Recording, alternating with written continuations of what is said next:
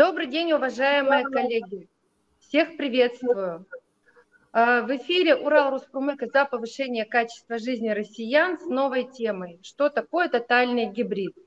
Это слово сейчас, наверное, самое обсуждаемое а, на СМИ, в интернете, экспертами, экспертами, которые занимаются политикой, геополитикой. И мы сегодня будем разговаривать об этом очень детально. С нами э, будет общаться Наталья Комлева, доктор политических наук, профессор, директор Центра геополитического анализа. И я рада вас, Наталья Александровна, приветствовать. Спасибо большое, я вас также с удовольствием приветствую. Наталья Александровна, смотрите, вот буквально э, все средства массовой информации наводнены вот этим словом гибрид тотальный гибрид. Э, я так полагаю, не все специалисты э, в геополитике, э, может быть, и относительно гибрида как фруктов каких-то люди понимают. А что такое, что означает гибрид в геополитике и в отношениях между государствами, люди не понимают. И очень часто э, вот такие непонятные термины они сбивают с толку. И вот в условиях того, что идут бесконечные фейки, идет э, дезинформация с разных сторон, я считаю, мы как экспертная платформа, имея такого бесценного специалиста, как вы, э, геополитика самого настоящего, можем поговорить об этой теме. И первый вопрос, который бы я хотела э, вам задать, это же, конечно, о том, э, что сказал глава МИД Сергей Лавров по поводу тотального гибрида относительно Российской Федерации. Я бы хотела, чтобы вы сначала прокомментировали э, вот это выступление. А, спасибо, Юлия Владимировна. Ну, э, гибрид – это сочетание в одном объекте разнородных элементов. И это касается и ботаники, и зоологии, и э, геополитики, всего чего угодно. И если говорить о э, гибридных явлениях в сфере геополитики, то это прежде всего гибридные противостояния и конфликты. И с точки зрения геополитики это очень легко определить. Это одновременное противостояние во всех четырех основных геополитических пространствах, каковых как я уже сказала, четыре. Это географическое, экономическое, информационное, идеологическое, информационно-кибернетическое. И вот одновременно во всех их идет противостояние либо двух государств, либо а, каких-то групп государств. А, и эм, здесь надо сказать, что от степени этого противостояния и будет существительное меняться. То есть либо это противостояние, либо это конфликт, либо это война. А, э, Сергей Викторович 14 апреля этого года на международной э, конференции в э, МГИМО говорил о тотальной гибридной войне против нашего государства, против нашего общества. И а, давайте скажем, что это такое да, в каждом из этих пространств. Если говорить о пространстве географическом, э, то здесь эм, противостояние выражается, а если это война, то это открытая агрессия, э, выражается, во-первых, э, в так называемых конфликтах малой интенсивности. Малая интенсивность это значит, что просто не, не мировая война, она локальная, она региональная. Далее, это так называемые цветные революции, то есть фактически с точки зрения науки это а, государственные перевороты, которые только скрываются под э, именем революция, но сейчас мы не об этом. Это сепаратизм, э, то есть попытка и э, реальная практика отколоть от какого-то государства часть его территории. Обычно, ну практически всегда это ресурсная территория, потому что откалывать пустыню смысла никакого нет, если в ней нет нефти или каких-то коммуникаций. И, наконец, четвертое пространство – это информационно-кибернетическое. И здесь, конечно, э, это хакерские атаки, это попытки программный продукт и компьютерные сети данного государства убрать с рынка. Но это пространство, оно дополнительное к следующим, к экономическому, это второй по значимости вид пространства геополитического. Здесь противостояние идет в том числе с помощью кибернетического пространства, идет э, в виде санкций, то есть ограничений на взаимодействие в экономических э, сферах, промышленности, в банковском деле э, и так далее, ну там в агро э, каких-то промышленных делах – а, и, наконец, информационно-идеологическое пространство, в котором кибернетика занимает э, большую долю, а, это замещение традиционных ценностей данного общества ценностями другого. Для того, чтобы а, сбить прицел свой-чужой, транспор, транспондер выключить, с трудом произношу это слово э, военное, да, э, выключить транспондер, потому что любая война, любая и любое противостояние ведется за ресурсы, за ресурсы. И э, одно дело, когда ресурсы у вас требуют человек э, вам э, совершенно чуждый, но пришел с улицы и говорит, а Юлия Владимировна, вы знаете, у меня вот а, ремонт, а у вас квартира большая, дайте я у вас поживу пока. Вы, конечно, скажете, дорогой друг, с чего это бы я э, тебе предоставила свою площадь. Приходит родной брат и говорит, Юленька, я у тебя поживу пока. Вы говорите, да, конечно, дорогой брат, да вот тебе лучшая комната, живи сколько надо. Так вот, в идеологическом пространстве вот эти все э, махинации геополитические, они сводятся к тому, что чуждое вам общество с чуждыми ценностями превращается в вашего брата, который хочет вам не плохого, а хорошего. Он хочет э, прогрессивного вашего развития. Он хочет, чтобы у вас новые прекрасные ценности появились в массовом и индивидуальном сознании. И теперь вот непосредственно к тому, что сказал Сергей Викторович Лавров, что такое тотальное э, гибридное, причем война, а не противостояние. Это значит, что во всех этих пространствах, еще раз повторю, географическое, экономическое, идеологическое, кибернетическое, идет массированная агрессия – которая не смущается никакими международными нормами и нормами морали. Никакими. Ну, например, в информационно-идеологическом пространстве а, применяется так называемое, ну, это фактически оружие, а, применяется так называемая культура отмены. То есть отменяется вообще все русское. Отменяются концерты э, исполнителей из России, любых, классических, там, э, поп, рок, все равно. А, отменяются выставки русского классического и современного искусства, а, выставки и, э, значит, как бы гастроли наших писателей, поэт. В общем, все русское отменяется. А, и в том числе снос памятников – снос памятников, причем памятников не только русской воинской славы, но памятников русским поэтам и писателям.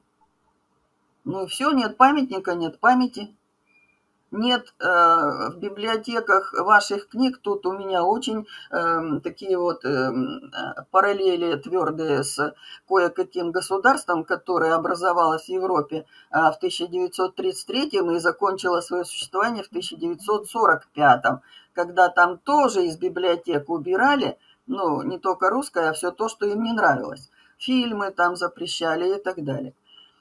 Э, и вот Э,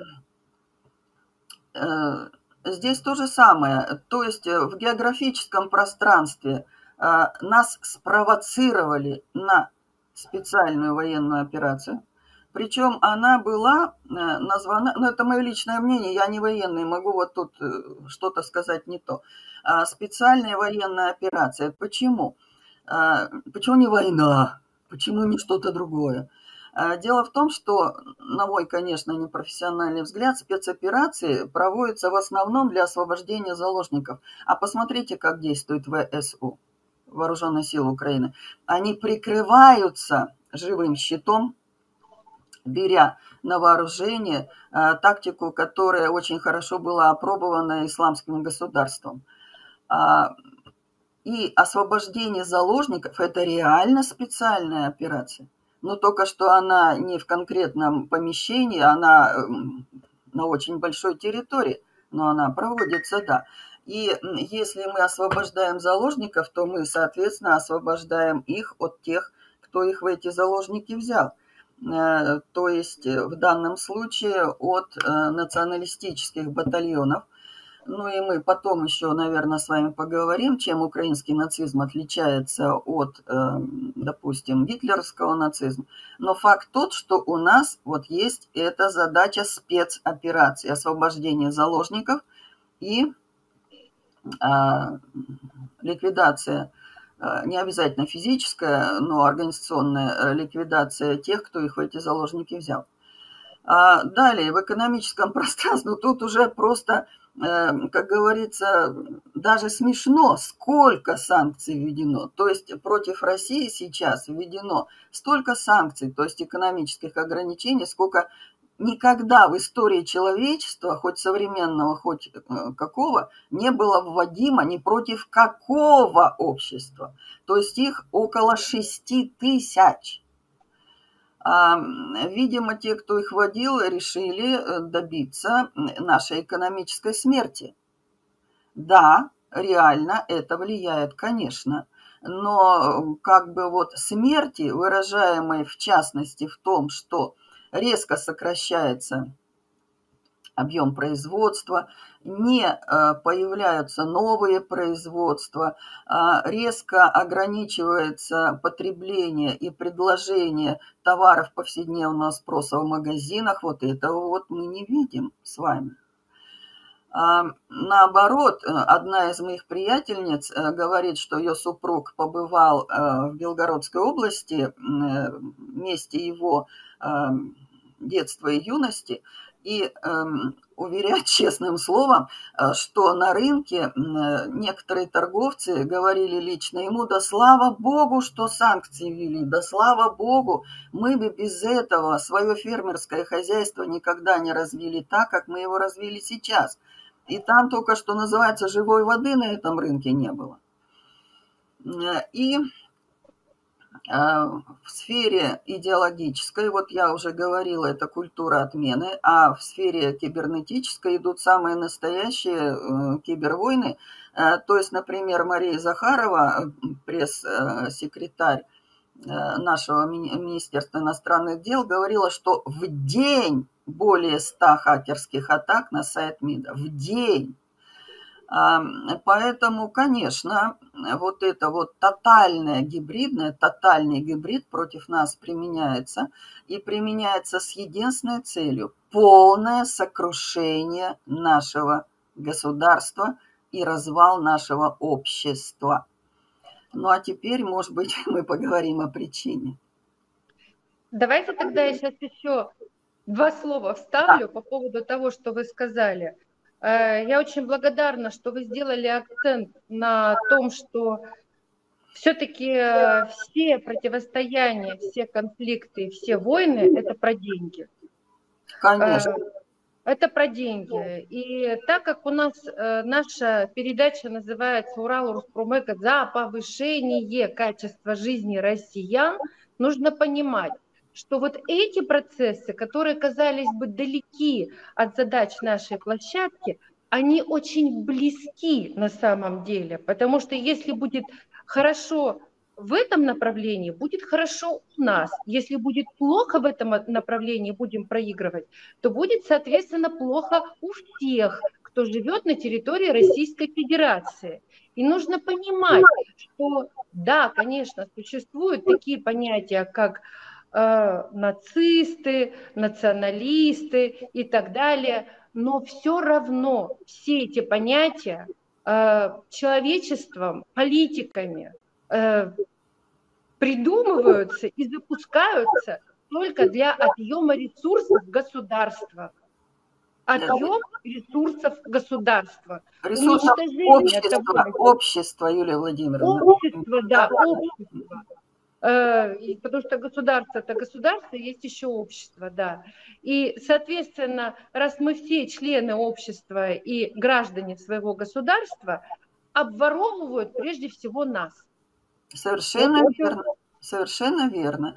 А, Причем э, определение слова ресурсы в геополитике э, таково. Это средства выживания и развития. Если у нас отнимают средства выживания и нашего и нашего развития, значит, оно служит кому-то другому для его выживания и его развития.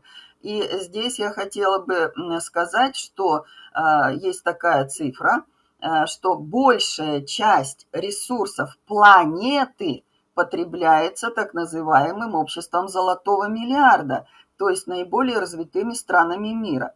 Причем для того, чтобы не снижать уровень потребления, а снижение уровня потребления грозит, естественно, неприятными электоральными последствиями да, во время выборов там, э, глав государств, э, во время э, формирования парламентов, кто, какая партия, соответственно, какая часть населения, какая социальная группа будет на коне и какая будет предлагать свои интересы в качестве всеобщих.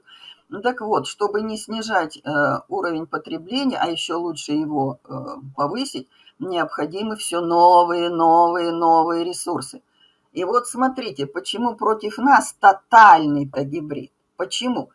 Э, нет, Иран тоже под санкциями, например. Да? Например, на Китай тоже наложены торговые санкции, но это санкции э, совершенно не такого объема и не такой агрессивности. Почему? Потому что, вот смотрите такие цифры. Ну, можно сказать, мы последний кладезь, последний резервуар а, комплексных сырьевых ресурсов. Например, 43% мировых углей, и это не бурые угли э, Китая, которые при сожжении дают кислотные дожди, это качественные угли. 25% мировой пресной воды, 25% мирового промышленного, это не просто там эти былинки растут в лесу, да, а промышленного леса, 40% э, мирового э, природного газа, ну, разведанные запасы, 15% мировой нефти, если учесть, что в нашей арктической зоне находится еще 10%, только оно просто не добывается в разведанных объемах, то, ну, вообще вот Россия – это реально шкатулка с драгоценностями, которая шкатулка, ну, скажем так, не всем приоткрывает широко э, свою крышечку-то. А ведь надо, надо, надо, чтобы поддержать и усилить уровень потребления. Потом, среди ресурсов, конечно, это квалификация рабочей силы при всех проблемах с нашим образованием у нас все-таки образование очень приличное. И вот смотрите, с началом специальной операции а, произошла, прошел всплеск так называемой э, утечки мозгов, то есть э, около 100 тысяч специалистов в IT-области тут же, значит, переместились в другие края физически. Ну так извините, для того, чтобы переместиться и там укорениться, надо иметь квалификацию, а не просто бумажку о том, что ты IT-специалист. А, Причем у нас не со всеми странами есть соглашение о нострификации, то есть о признании диплома. Э, таким образом, ну, прямым, наверное, образом утечка мозгов, а она у нас, э, не сказать, что значительная, но есть это свидетельство квалификации нашей, нашей интеллектуальной рабочей силы, да. Ну и более того, я хочу сказать, что на сегодняшний день уже давно относят к ресурсам и даже, может быть, ставят выше, чем э, важность ресурсов, это информацию, потому что и как раз квалификацию, информацию, квалификацию, потому что можно жить на Золотой горе, но если ты не знаешь, как добыть это золото, и у тебя нет э, человеческого капитала, подготовленных людей, иными словами, которые могут это сделать и знают, как это эффективно сделать, ничего ты с этой горы не получишь. Абсолютно. Тебе без радости будет на просто на горе ты живешь или на Золотой горе ты живешь. А вот Юрий Федорович, который у нас находится за кадром и обеспечивает нам все эфиры и является у нас IT-директором, он э, не даст соврать, потому что мы обсуждали тему э, IT-индустрии, мировой IT-индустрии, и, по-моему, около 70% в мировой IT-индустрии именно русские находятся. Россияне, не русские, а россияне, те, которые с территории Российской Федерации выросли, получили образование и стали специалистами. Вот и все. Поэтому ну, тут я абсолютно я, согласна. Конечно, э, Юрию Федоровичу нисколько не сопутник и тем более не конкурент, но, по-моему, это сказал Норберт Винер, отец кибернетики. И он сказал это не про кибернетику, а это знаменитая фраза «информация правит миром». Она правит миром, да. особенно сейчас. И то, э, что у нас в сознании, очень влияет на наше поведение и, соответственно, на э, развитие общества. Да-да-да.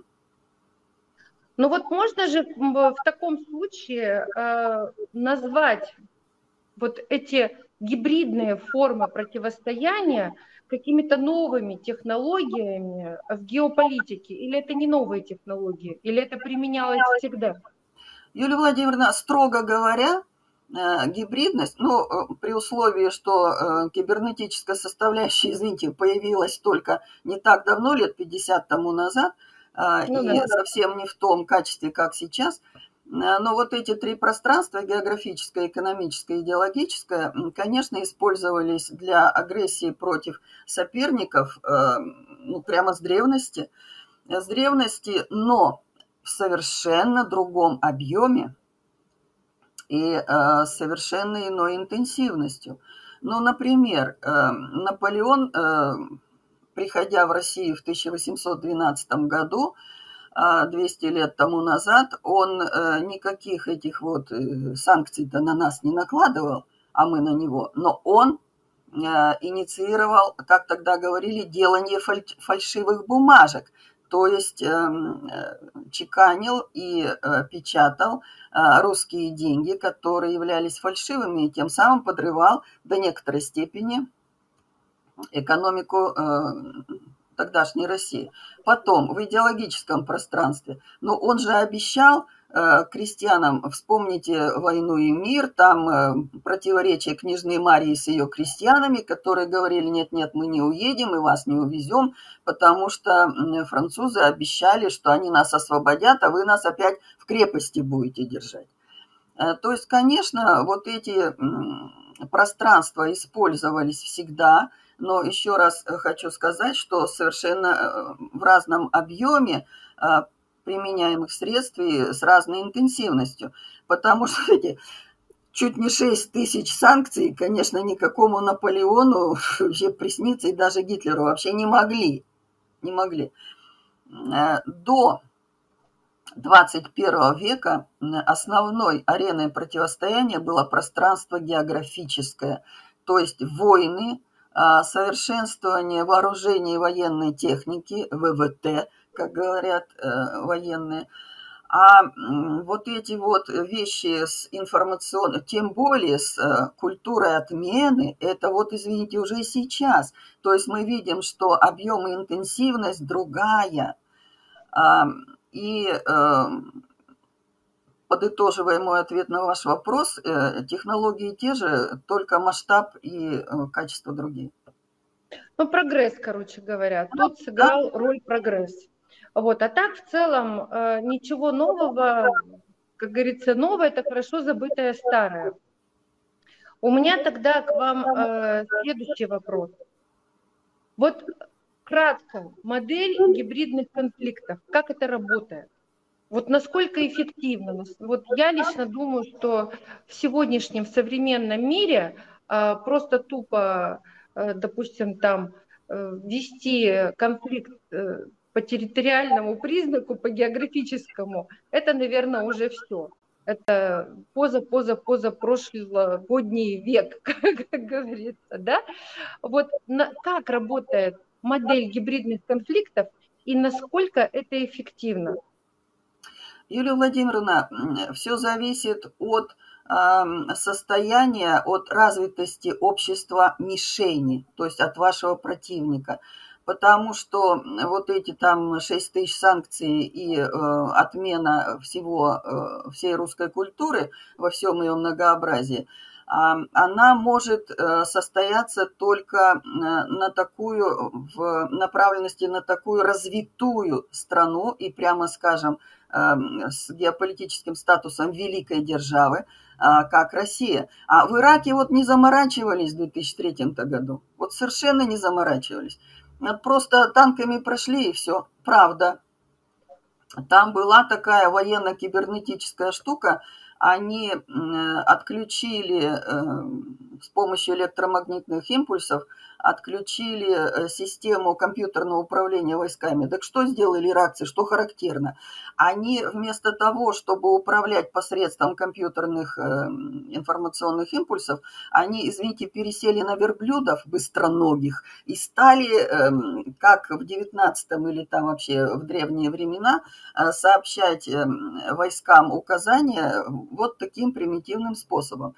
То есть против этого вот весь арсенал тотального гибрида, ну совершенно, ну, он излишний, он излишний. А угу. против нас он работает, да.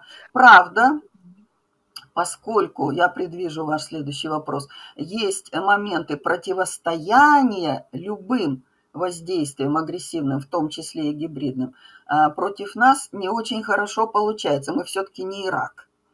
Против нас не очень хорошо получается. Ну вот видите, как у нас получается. У нас получается так интересно, э, за годы перестройки почему-то э, вдруг обесценились э, российские знания, российские ученые, российские достижения. Ну есть такая э, тенденция такая. Мы привыкли к интересным словам евроремонт. Что такое евроремонт с 90-х годов?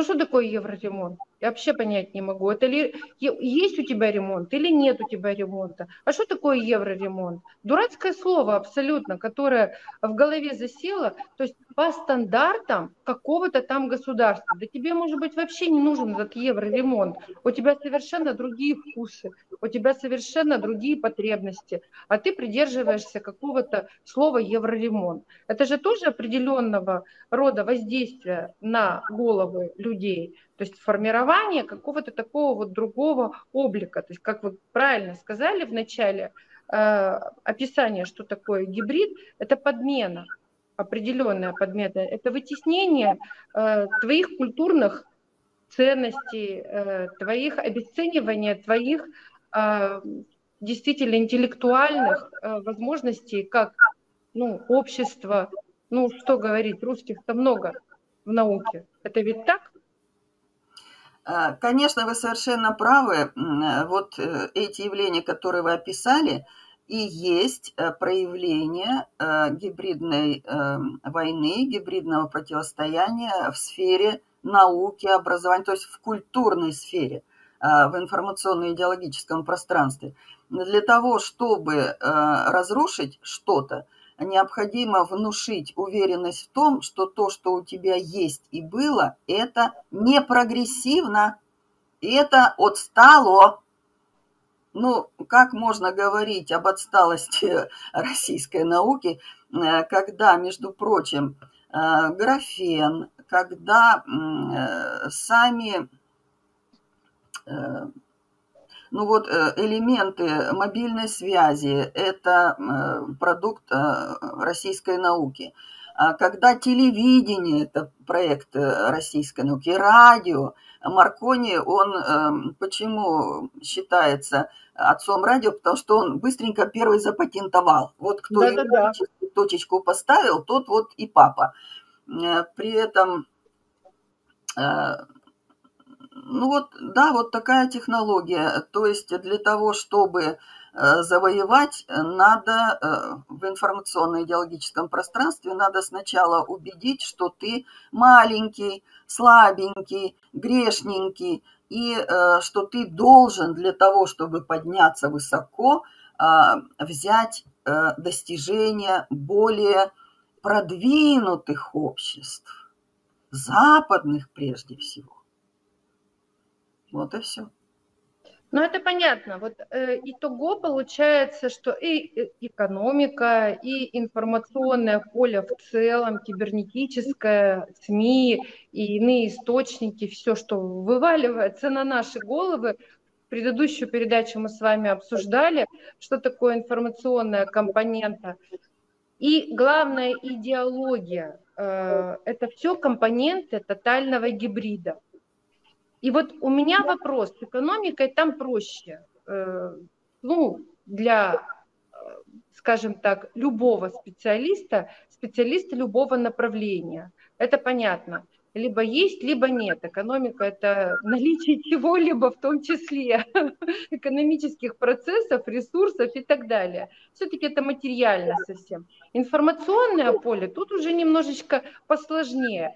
Хотя информация это тоже и продукт, его можно и продавать, и, и формировать э, для продажи, и достигать какими-то информационными целями э, материальных интересов, в том числе, хоть не, не э, материальными активами достигать материальных интересов в том числе. А вот идеология, вот идеология что?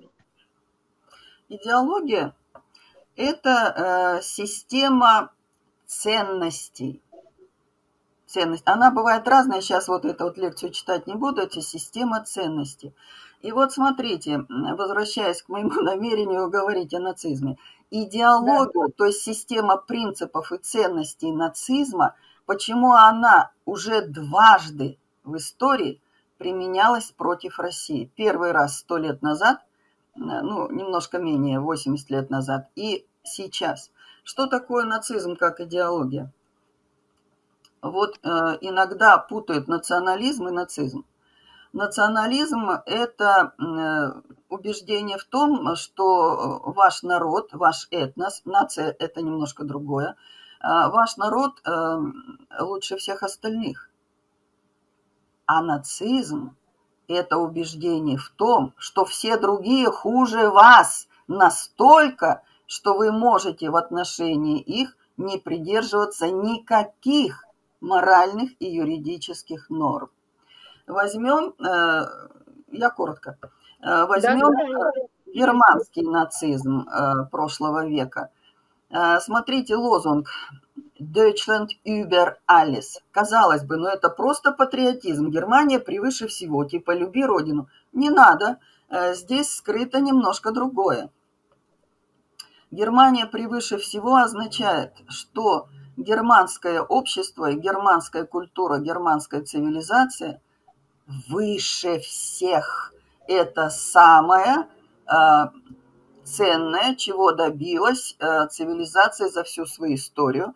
Соответственно, немцы – это господа мира, которые могут диктовать свою волю всем остальным. А все остальные, как вы знаете, это унтерменши, недо человеке. Почему? Сейчас, опять же, не буду э, лезть глубоко в культурологию, историю, но э, они искренне считали, нацисты э, немецкие, что арийская раса, к которой они принадлежат, непосредственно происходит от Адама и Евы. То есть божественный импульс заложен в их цивилизацию а остальные происходят, я примитивно скажу, а остальные да. происходят по Дарвину от обезьяны. Это не доцивилизованные, не доэволюционировавшие люди. И они не могут эволюционировать до людей, которые созданы божественным дыханием божественным произволом. Соответственно, раз они э, в какой-то степени животные, вот вы, Юлия Владимировна, конечно, человек э, глубоко гуманный, но вы же не спрашиваете кошку, чем ее кормить. Но она или ест, или не ест, да, это ее дело. Но вы ей даете просто еду, и все. Вы ее не спрашиваете, дорогая кошка, какие твои предпочтения, как твои пищевые права и твою пищевую безопасность я должна соблюдать. Вот. Э, Нет, я, кстати, коту своему иногда э, позволяю попросить что-то, попробовать, и он выяснилось очень многое, что он любит. Вот, э, тут, конечно же, в целом кормежка, это точно совершенно с ним не обсуждается, но шалости иногда позволяются.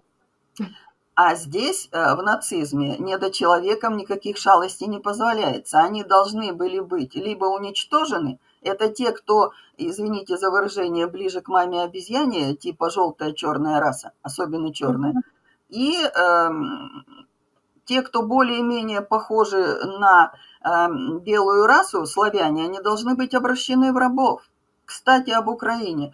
Э, Гитлер говорил, э, на территории Украины не должно быть ничего, кроме крапивы. Геббельс его спрашивает, это реальный диалог зафиксированный. А фюрер, а почему крапива? Он говорит, а почему? Потому что они ничего другого не достойны. Вот что характерно. Э, на месте Москвы должно было быть озеро. Озеро просто затопить и все. Вообще, чтобы столица этих варваров вообще никогда не э, поднималась в виде города. Озеро параллелится, параллелится с сегодняшними культурными э, опусами, которые допускает Запад, когда исключают, мы уже с вами обсуждали, э, из концертов Чайковского, э, книжки выкладывают из э, библиотек и так далее. Картины переимен, переименовывают. Это да. тоже очень интересно. Голубые танцовщицы Дега переименовали в украинских танцовщиц. Да, да, да. да. Да, да, да. Вот. А украинский национализм и нацизм, который эм, возникает на его базе, он, э, хотя имеет общую основу, но он другой. Смотрите, там тоже очень похожий девиз «Украина по надусе». Украина превыше всего что означает, что украинец как э, высший э, пример эволюции человека, он э, может все что угодно творить с остальными. А, пожалуйста, вопреки всем нормам дипломатического права, допустим, Штанмайер, это президент Федеративной Республики Германия, самым таким презрительным образом – Э, не был допущен к визиту э, в государство Украина. А Олаф Шольц, канцлер, допущен, а этот нет. Почему? А он вот э, в Россию ездил, встречался. Не, ну как бы Шольц тоже встречался, но ему почему-то это не поставили вину. А дальше. Смотрите, если немецкий нацизм считал нас, русских, недоэволюционировавшими животными, то украинский нацизм считает нас насекомыми. 2 мая в Одессе в 2014 году кого жгли? Колорадских жуков. Как горят колорады. Замечательно. Самки колорадов, личинки. Личинки колорадов – это дети. Один из э, врачей а, который возглавляет госпиталь э, крупный э, на Украине, он говорил, что надо калечить русских солдат, в том числе э, причинять им такие увечья, которые бы а, не только снижали качество жизни, но оставались бы навсегда, чтобы показать, что вот их наказали за а, агрессию в отношении к Украине. И он говорил, а почему с ними надо так поступать? Потому что они тараканы. Вот заметьте, там ни кошки, ни, не знаю, ни обезьяны, тараканы. Э, опять же, если мы с вами убиваем комара, мы его спрашиваем, дорогой комар, что ты вот против меня такую агрессию затеял, давай лети спокойно, уходи отсюда. Просто убиваем и все. Точно так же и здесь. Тараканов просто убивают. Колорадов просто убивают. Это не только не люди. Это вообще какой-то низший биологический объект. Угу. Поэтому украинский нацизм, он, что называется, круче. И заметим еще раз, что всегда нацизм был орудием наступления на Россию и отъема российских ресурсов. Почему? Потому что, как говорил Мольтке, это один из немецких а, военачальников, который был на службе России – а, он говорил, что русского мало убить, его еще надо повалить. То есть вот чтобы не просто убить, а уже убить и идеологически, и экономически, вообще вот по-всякому. Вот применяется тотальный гибрид. Мало убить в войне, надо еще и повалить во всех остальных геополитических пространствах. Стереть в порошок. Да. И получается, что украинский нацизм, он, ну как, эволюционировал, что ли? Верно, он эволюционировал, да да. на виток выше пошел, да, и с применением этих тех новых технологий, которые у нас развелись за последние 50 лет и, и активно э, наращивают свое развитие, уже тут меряется время не десятилетиями, а годами, и даже иногда месяцами, потому что там можно через полгода увидеть какую-то новую э, IT-технологию или еще что-то. Конечно, все это идет вход все э, вот эти средства, новые средства э, информационного воздействия и создания информационного поля, они идут, соответственно, для решения этих вопросов. И для э, решения вопросов изменения идеологии и внедрения в сознание людей той идеологии, которую им надо та идеология, которая выгодна и та, которая согласована. Я правильно говорю? Конечно.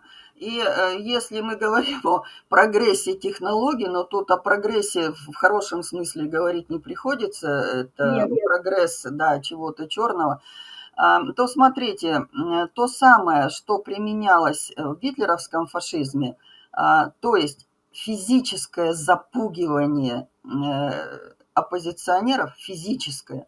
Убийство, избиение, заключение в тюрьму, оно э, сопровождается сейчас новыми технологиями, которые применяются ИГИЛ, как я уже говорила. То есть гитлеровцы никогда не прикрывались собственными женщинами и детьми. Нет, чужими, пожалуйста, а русскими на здоровье, да?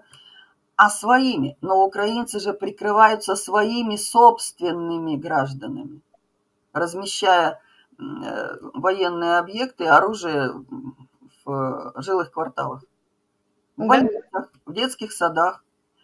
Потом это все, э, значит, разбивается. Нет, ну, Гитлер тоже применял тактику выжженной земли в Германии, говоря, что э, раз немцы допустили до себя русские войска, то они достойны только смерти. Но они не разбивали свои собственные города, свои собственные артиллерии. Этого не было, что есть у Украины. Почему? Потому что во времена Гитлера, извините, не было социальных сетей, не было смартфонов. Снял на смартфон, сам разрушил, снял на смартфон, сказал, боже мой, это же русские сделали. Это русские. И все. И мы подкрались, как говорится, э, совсем вплотную к информационным технологиям, которые уж точно совершенно без единого выстрела удаленно способны менять, изменять, э, формировать иные, иное сознание у больших групп ну, обществ, государств, Э, там, прослоек определенных и так далее. То есть у определенных социумов, скажем так, да, изменять. И вот я просто посмотрела, ну, давно уже это заметно, и мы с Юрием Федоровичем, когда продвигаем наш контент, он у нас э, устойчивый, э, в отличие от многих других. Мы подаем все-таки контент положительный, и даже если мы говорим сейчас на очень острую тему, мы не рассказываем о каких-то страшилках, а по сути, пользуясь тем, что вы доктор э, политических наук, вы разъясняете ту терминологию, которая применяется уже э, учеными всего мира и экспертным сообществом не один десяток лет. Как раз для того, чтобы наши слушатели и пользователи могли соизмерить ту информацию, которая к ним приходит с разных источников. А каким образом эта информация приходит? Я вот заметила такую интересную тенденцию, особенно в соцсетях. Снимается какое-то видео, сейчас очень много блогеров, очень много и псевдо э, ученых, и псевдоэкологов, и псевдоэкспертов, которые там, значит, свое мнение э, выкладывают как вот единственно э, верное мнение. Какие-то исследования приводят, не подкрепляя никакой теоретической базой.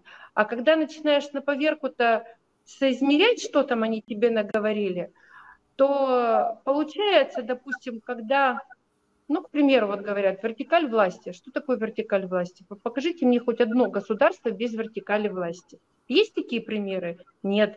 Это все равно, что закон ОМА отменить. Вот взяли, отменили закон ОМА. И потом начали дальше учить и чего-то там делать. Что будет без закона ОМА? Совсем другая наука.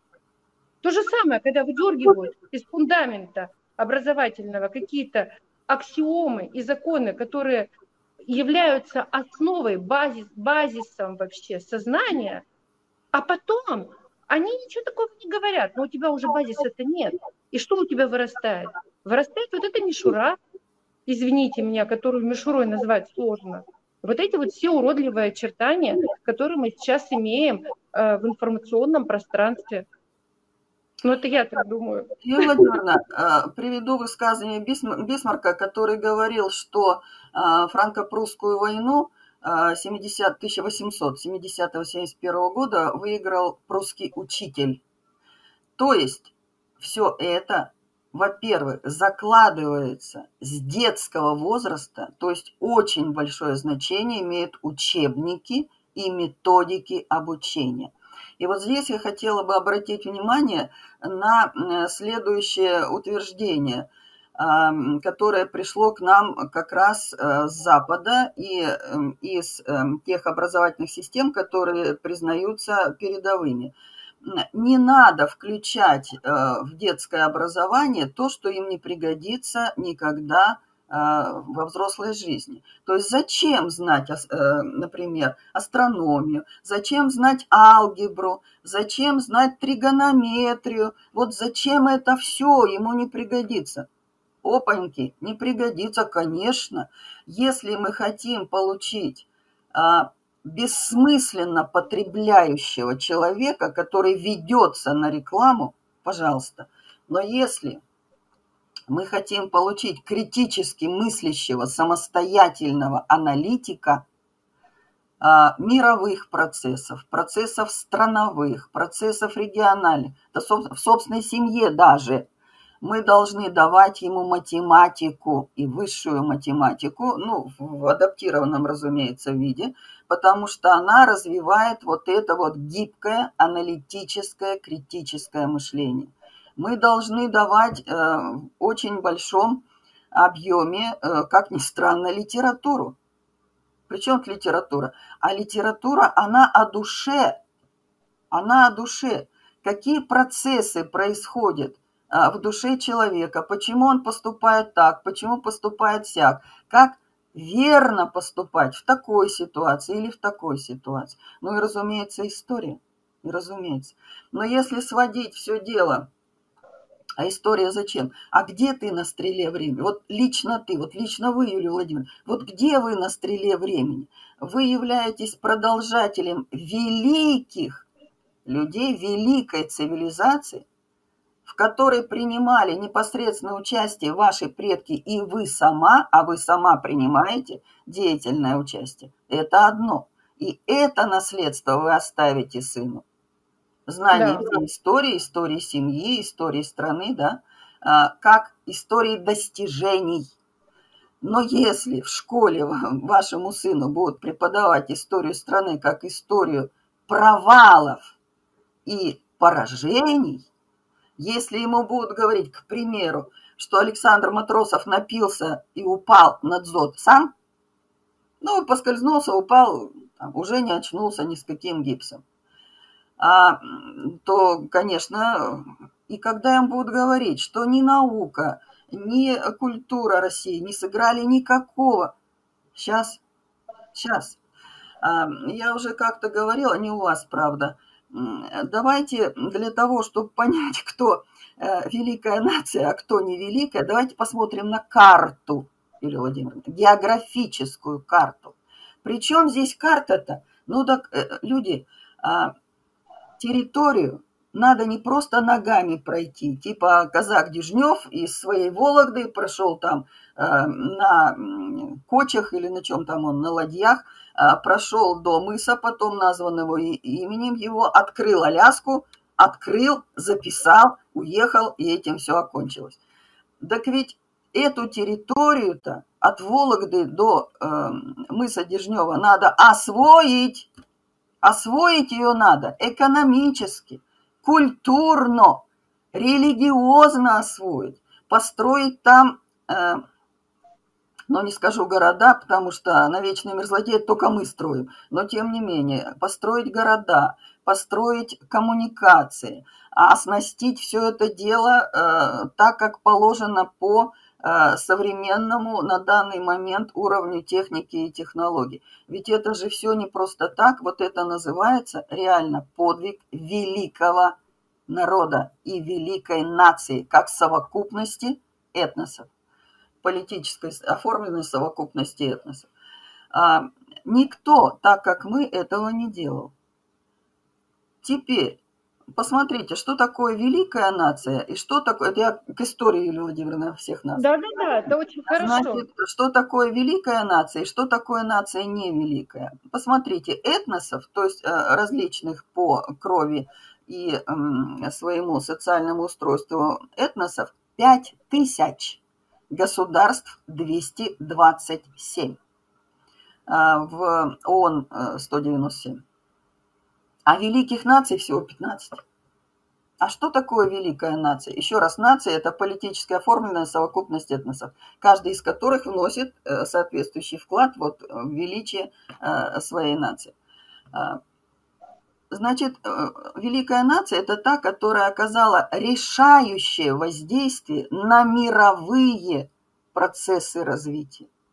И, конечно, это в том числе Россия. И это российская, не русская, а российская нация, как совокупность разных этносов при государствообразующей роли русского народа. Это, конечно, величайшая, великая культура, музыкальная а, культура. Кстати, вот э, вспомнилось что-то. А, туркменский народ получил свое музыкальное э, развитие в современном понимании – трудами э, русского культуролога, который лично собрал, записал около 400 мелодий народных. И все это нотами записал, там, я не знаю, издал, и туркменский народ получил свой фиксированный мелос. Потому что, ну хорошо, Акын споет, а Акын умер, он никому не передал, все, вместе с ним это умирает. Э, так вот, великая культура в том числе культура, в которую вот таким образом вливаются культуры других народов России. А, музыкальная, литературная, э, живописная, э, эстрадная, какая угодно. Это великая э, техническая, великий технический вклад в развитие очень многих моментов. Ну, например, вот есть такая, такое сведение – существует всего 12 э, технологий, которые определяют э, ведущее положение страны э, в мире техники и технологий. И весь объем, все вот эти 12 в совокупности имеют только 5 стран, только 5. И мы среди них. И мы среди них. Другое вот, дело, мы с ними обращаемся, это дело другое. Есть э, другая цифра, которую давал покойный академик э, значит, э, Федоров, э, что какое соотношение вложенного доллара или рубля в фундаментальную науку, в прикладную и, наконец, в практику э, техническую, технологическую. А у нас на один рубль приходится значит, 20 рублей вкладываемых э, на 1 рубль в фундаментальной науке, 20 рублей вкладываемых в прикладной, и только 2 рубля на инженерное продолжение. Ну, это что такое? Там, конечно, цифры совершенно другие. Но это вопрос менеджмента, между прочим. И сейчас угу. это все меняется, конечно. Так вот. Это понятно, да. да так угу. вот, существует э, вот только 15 э, великих наций. Но если со школы, с учебников вас убеждать, что вы вовсе не великая нация, а наоборот, нация неудачников, да еще и нация военных преступников, миллион изнасилованных немок, там, значит, я не знаю, миллион разграбленных замков немецких баронов, ну и так далее, да? Ну вот это вот что такое? Э, кстати, сейчас вот э, в информационно-кибернетическом пространстве с 2012 года, то есть уже 10 лет, развивается и сейчас чрезвычайно развита технология deepfake, э, то есть глубокой фальшивки – когда берется изображение реального человека, его реальный голос, и с помощью компьютерной технологии в его уста вкладываются речи, которые ну, совершенно ему не свойственны. Ну, условно говоря, э, есть такой дипфейк, значит, наш Сергей Викторович Лавров в полном, так сказать, своем облике, с его голосом, держит в руках пиццу и говорит, вот самое лучшее, что я могу вообще предложить миру, это вот пицца. Ну, можно ведь и что-то другое вложить-то, гораздо более опасное, правда. И э, Наталья Касперская, известная IT-специалист, дама, угу. говорит, что, э, значит, дипфейк сделать можно, а разоблачить его нельзя. Нельзя если только сам создатель не скажет, что это фейк. То есть сейчас таких технических средств не существует. И вот аналогом этому являются, извините еще раз за повторение, учебники. Вот это deepfake. Когда человек э, с детства привыкает к тому, что великие укры, это реальные учебники, которые найдены в школах Украины, великие древние укры, это вообще э, образование, которое... Что за термин вообще, мне непонятно, да, откуда он взялся? Да, они были прародителями всех европейских народов, великие укры. Угу. Понятно. Ну, ребенок приучается, что вот, да, вот, а русня, то есть для нас даже нет официального имени, русня, расисты, они, наоборот, эм, пользовались достижениями великих укров, сами ничего не внесли нового. Буквально вчера э, представитель президента Украины Мельник на вопрос, а кто является освободителем во Второй мировой войне, он сказал украинцы. Ну, ну украинский же фронт был. А это ну, тоже да, даже четыре было. Даже было четыре, но это не значит, что это этнические украинцы их составляли. И так только... это понятно, но люди-то, как говорится, как пользуются этой, информацией на сегодняшний вот. день? Это наш вот. украинский фронт. Какой так украинский вот фронт? есть следствие резкого опрощения, чтобы не сказать дебилизации, резкого угу. упрощения а, образовательного процесса. Когда человек не знает реальных механизмов а, исторических а, явлений, явлений культуры, экономических, то ему можно впарить, извините за глагол, что угодно, что Украина выиграла Вторую мировую. Что надо, вернее, даже я бы сказала. Надо, да, то, то, то, и... что по плану стоит, то, то и впаривают. Да, да. Вот. Я понимаю, о чем вы говорите. Вот сейчас я вижу одну из таких э, серьезнейших опасностей для э, российского общества – это расслоение общества и пытаются вбить клин буквально везде, вот э, во взглядах, там, э, в национальностях, еще в чем-то, еще в чем-то.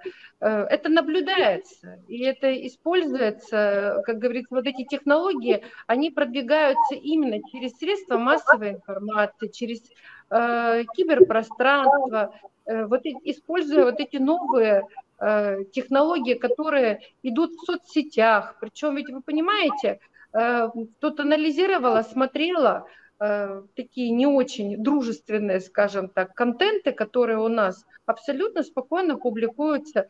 Используется все. Цвет, звук, формирование картинки. Ну уж подача этой информации текстовой, это понятно, это естественно. То есть за, пытаются задеть и затронуть все абсолютно э, способы восприятия человека информации. То есть и глаза, и звук, и мозг, и все, что хочешь.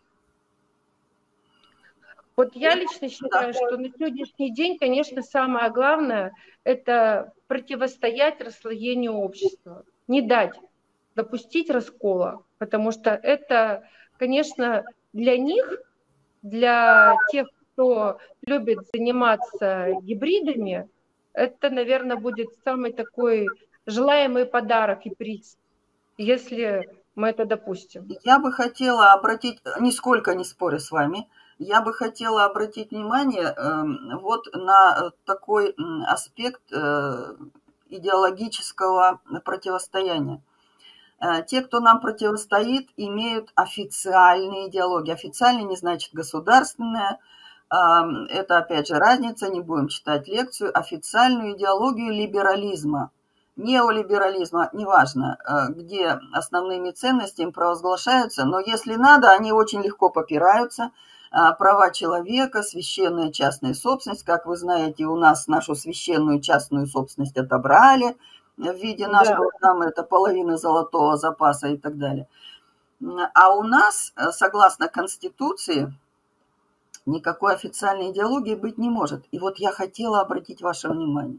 Поскольку идет гибридный, тотальный гибрид, народ, не элита, а народ сам начинает искать и находить противостоящую форму идеологии, потому что он понимает, что эта идеология довела уже до того, что мы воюем с братским народом, который настроили против нас и сделали из него анти-Россию. Что я имею в виду? Смотрите, появляются красные флаги с символикой Советского Союза на танках, на, значит, э, боевых машинах появляются флаги победы. И это не к 9 мая, а это с самого начала спецоперации. Они во все большем и большем масштабе появляются, потому что люди все больше и больше понимают, что идеология, которая была в Советском Союзе, идеология братства народов, идеология равенства социальных групп, идеология социальной защиты э, населения со стороны государства, она сейчас востребована. Кому востребована? Кем востребована? Простым народом. И простой народ вот это и делает. Вот эта знаменитая бабушка Анна, которая вышла к украинским солдатам, приняв их за русских солдат, с красным флагом, с символикой Советского Союза. То есть э, серп и молот и звезда и сказал, да как мы вас ждали-то, мы вас ждали. Так она ждала не просто тушенки, сгущенки, да, она ждала возвращения этих принципов организации общества. Почему Крым с такой радостью, 96% проголосовал за вхождение в состав России? Потому что Крым представлял себе Россию Советским Союзом. И когда он столкнулся с капиталистической Россией, у него там малости, немножко вот как-то корректировка произошла. Но тем не менее, все равно Россия это не Украина, которая отказывается от социальной защиты со стороны государства своих собственных граждан, и более того, 8 лет их бомбила на Донбассе. А, да, и да. сейчас, еще раз повторю, то же самое, народ востребует эту идеологию а громадная часть э, так называемой элиты, особенно элита культурная, эстрадная, художественная, она стоит на э, вот этой вот идеологии потребительства, либерального потребительства, обогащения всеми средствами, что э, простой народ, так называемый, он совершенно этого не приемлет. Э, вот что я могу сказать в ответ на ваш вопрос о расколе общества. Да, это правда. И вот совсем недавно в Роскосмосе э, было принято решение, Рогозин об этом объявил, что красная звезда будет символом. Красная звезда, написано внизу Роскосмос, это новая, э, новый логотип Роскосмоса. Да. И я понимаю прекрасно, что можно критиковать э, любые символы, любые знаки, И все эти знаки, символы, они родились не вчера, не позавчера, а давным-давно. И, ну, тот, э, то наполнение э, вот этого символа «красная звезда» для России сейчас, оно, на мой взгляд, очень нужно, важно. И главное, что оно всем понятно. Все понимают, о чем идет речь. Это то, что вы сказали, это красные знамена, это звезды, это серп и молот, это понятно, что это такое. Это единение, э, братское э, сотрудничество народов и, и путь в светлое будущее. Может быть, это, конечно, и утопически звучит, но тем не менее, тем не менее, то есть было ясно, идеологией мы с вами тоже вот перед передачей разговаривали, и я тоже считаю, поддерживаю всецело, что, конечно, с идеологией нужно э, работать. Э, и работать нужно. Я не говорю о том, что нужно сейчас э, затевать какие-то законодательные перемены, потому что, ну, не время, определенно не время. Но нашим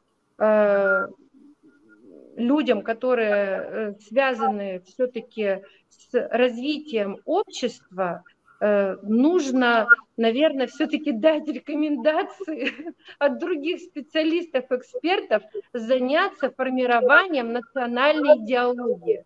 Потому что национальная идеология – это фактически потом будет тебе обеспечение национальной безопасности, скажем так, потому что есть э, хорошая поговорка «рыба гниет с головы», что у тебя там в голове, то потом у тебя дальше и будет транслироваться на все пространство, которое будет находиться вокруг тебя. Я так, как думаю.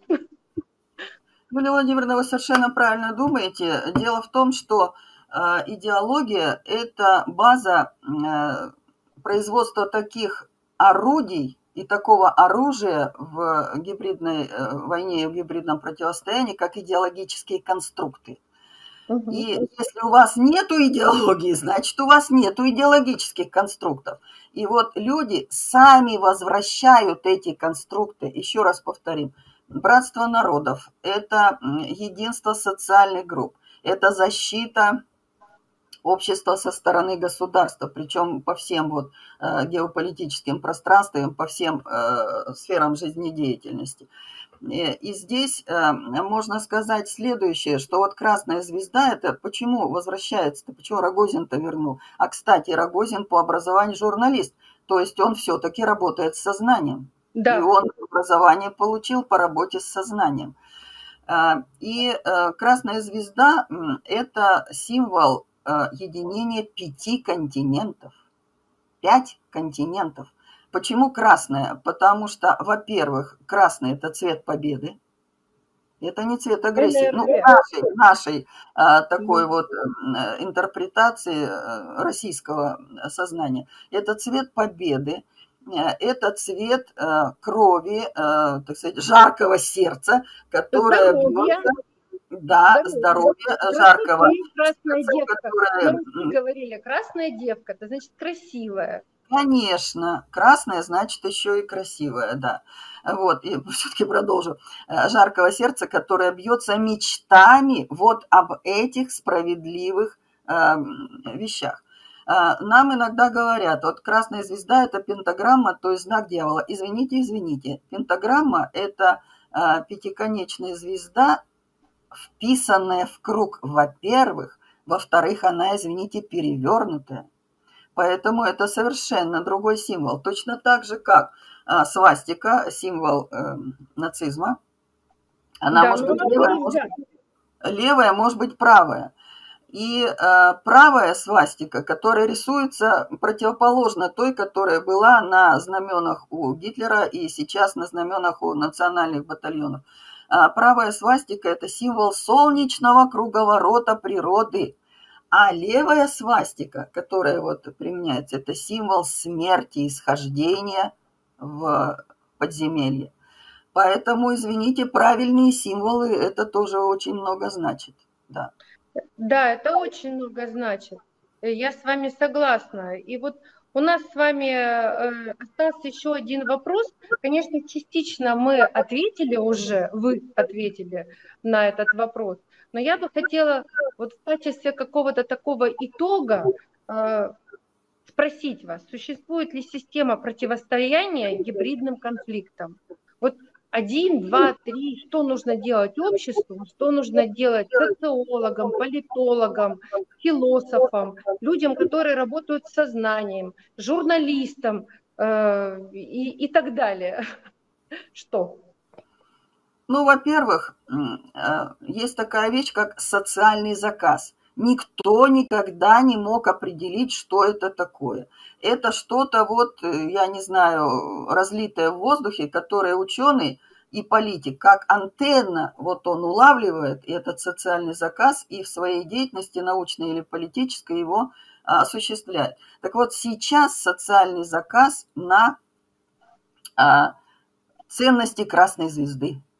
И народ, еще раз, он вот это и выражает. Соответственно, социальный заказ не может не быть воспринят учеными-политологами. Это их дело. Это их дело. И есть, э, ну, я могу назвать одно имя, э, Игорь Николаевич Панарин, который э, своими силами как-то вот, значит, разрабатывает эту идеологию. А самое главное, другое имя, Владимир Владимирович Путин – который на Валдайском форуме этого года сказал, что э, наша идеология должна быть и есть, это, как он выразился, здоровый разумный консерватизм. И он привел несколько принципов здорового разумного консерватизма. Это прежде всего, опять же, защита населения, борьба с бедностью, это защита семьи как основы общества. И да. это, конечно, развитие такого института, как государство, потому что это институт защиты а, всего общества от различных неблагоприятных воздействий. То есть вот президент задал, э, один из известнейших политологов, значит, в этом направлении работает, но необходимо, чтобы этот социальный заказ был поддержан со стороны, к примеру, э, такого института, как Российская Академия Наук, между прочим, да, то есть сформировать гранты, сформировать конкурсы. А, и я вам скажу, что одного из тех не ученых, но публицистов, которые работают над этим вопросом, мы все тоже знаем, это Дмитрий Куликов, которого мы очень часто видим э, в телевизоре. Да? Дмитрий Куликов – и его э, два, значит, соратника и друга, которые уже более плотно занимаются наукой, они выпустили два издания книги, которая называется «Идеология русской государственности». Это 700 страниц, вот не каждый там это вот прям прочтет за один присест, но работа идет. То есть первое направление, о котором вы говорите, противодействие тотальному гибриду, это разработка собственной идеологии, на базе которой будут наши орудийные системы работать, наши идеологические конструкты, которые будут э, действовать на сознание э, и нашего народа, и наших противников. Не случайно на территориях, уже освобожденных в ходе специальной военной операции, идет переход, и об этом доложено президенту, идет переход на наши учебники и на наши программы э, образовательные. Что украинский – это тихий ужас, конечно. Вот, дальше, второе. Тот же Игорь Николаевич Панарин давно говорит о том, что необходимо сформировать особый орган а, организационное такое вот а, мероприятие, которое он называет Бюро контргибридной войны, потому что организация ровно с таким названием Бюро контргибридной войны с 2015 э, года существует в США. А с 2016 года такая же организация существует в Европейском Союзе. Между прочим, располагается она э, в материальном, так сказать, своем выражении в Финляндии, которая вот-вот вступит в НАТО. А, значит, эм, и там разрабатываются на основании очень обильного финансирования вот все те технологии обработки нашего сознания в их а, выгодном для них плане, о которых мы слегка вот говорили с вами сегодня. так нам надо сделать только то же самое. Как говорил Толстой э, в «Войне и мире», если злые люди объединяются, то ведь хорошим-то надо сделать только то же самое. Вот и все.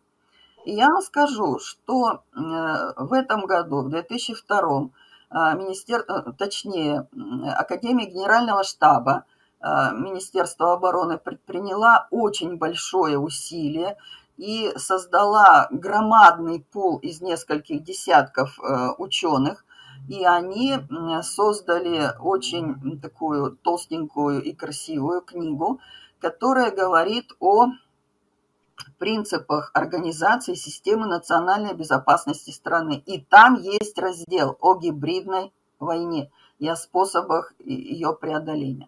Но если коротко, то э, еще в 2013 году начальник нашего генштаба Герасимов говорил о противодействии э, гибридной войне в географическом пространстве. Это, конечно, новейшие военные технологии, новейшая военная техника и новейшие способы управления войсками, что мы и видим.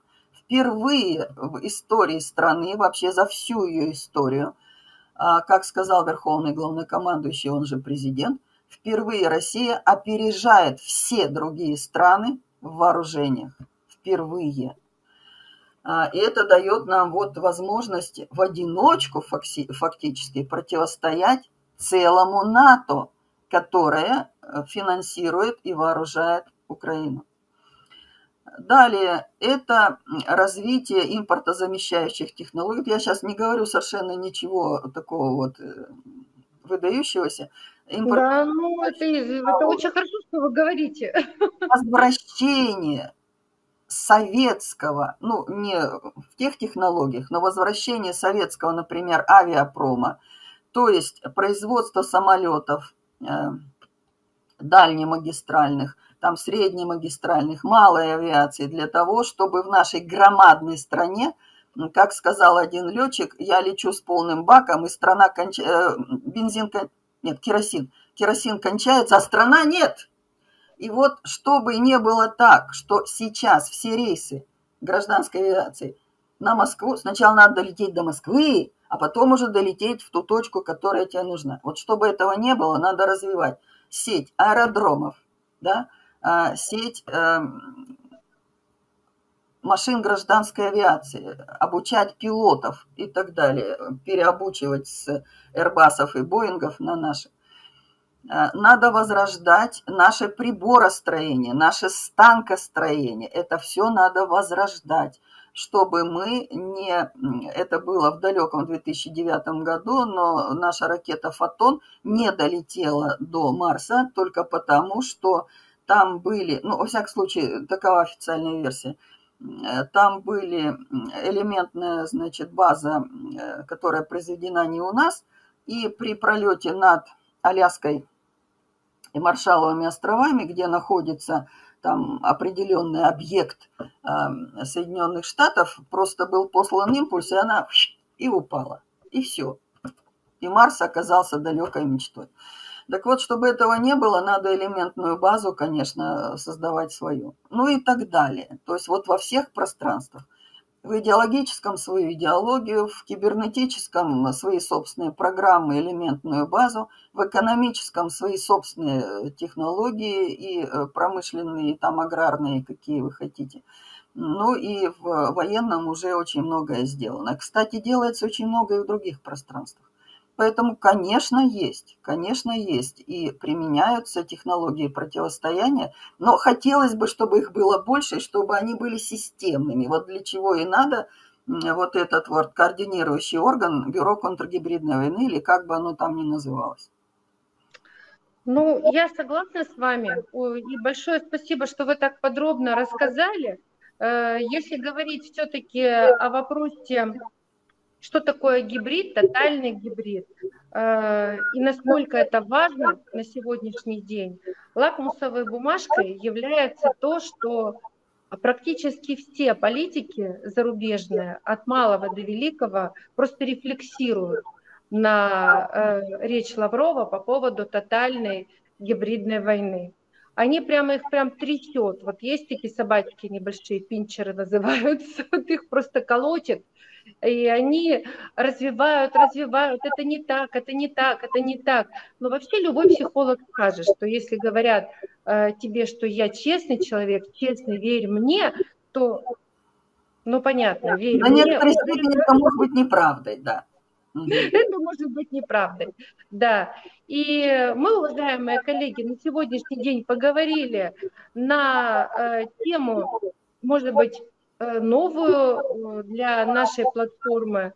Но поверьте, эта тема нужна, нужна для того, чтобы правильно выстраивать приоритеты, прежде всего в обществе, в наших головах.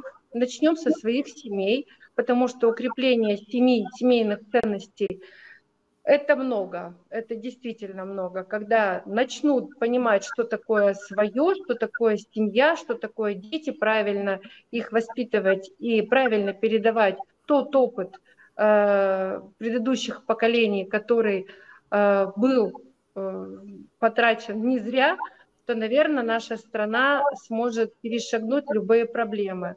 Ну, а то, что сегодня нам рассказала Наталья Александровна, я думаю, для многих явилось ну, определенным каким-то таким вот, как э, прибрали в шкафу по полочкам, разложили, поставили все чашечки, все тарелочки, навели порядочек, и определенная система сформировалась, понимание, что такое гибрид. Юлия Владимировна, я только еще одну э, фразу скажу. Э, дело в том, что э, я уверена, что Россия и в тотальном противостоянии победит тоже, потому что наше э, тотемное животное медведь, но наша тотемная птица, жар птица, то есть феникс, и сколько бы раз нас не уничтожали, мы все равно обязательно взлетаем во всем Э, значит, великолепие этого огненного оперения. Сколько раз э, нас уже хоронили, в том числе и американцы, а мы все равно живем и будем жить. Вот что я хотела сказать. Спасибо. Абсолютно с вами согласна. Уважаемые коллеги, на этой ноте предлагаю завершить наше интересное обсуждение по поводу гибридных технологий, применяемых в современной геополитике – Э, назовем это так, потому что это не только война, как мы выяснили, а это и различные сферы влияния, которые потом, э, через которые можно воздействовать на сознание э, обществ, сообществ, обществ, социальных групп. Я всем желаю мира, счастья, здоровья, порядка в голове. Предлагаю все-таки самообразованием чуть-чуть подзаняться. Это полезно. Это полезно для всех возрастов и думать о лучшем. А мы снова будем в эфире. Смотрите нас. Спасибо за внимание. Спасибо, Юлия Владимировна. До свидания.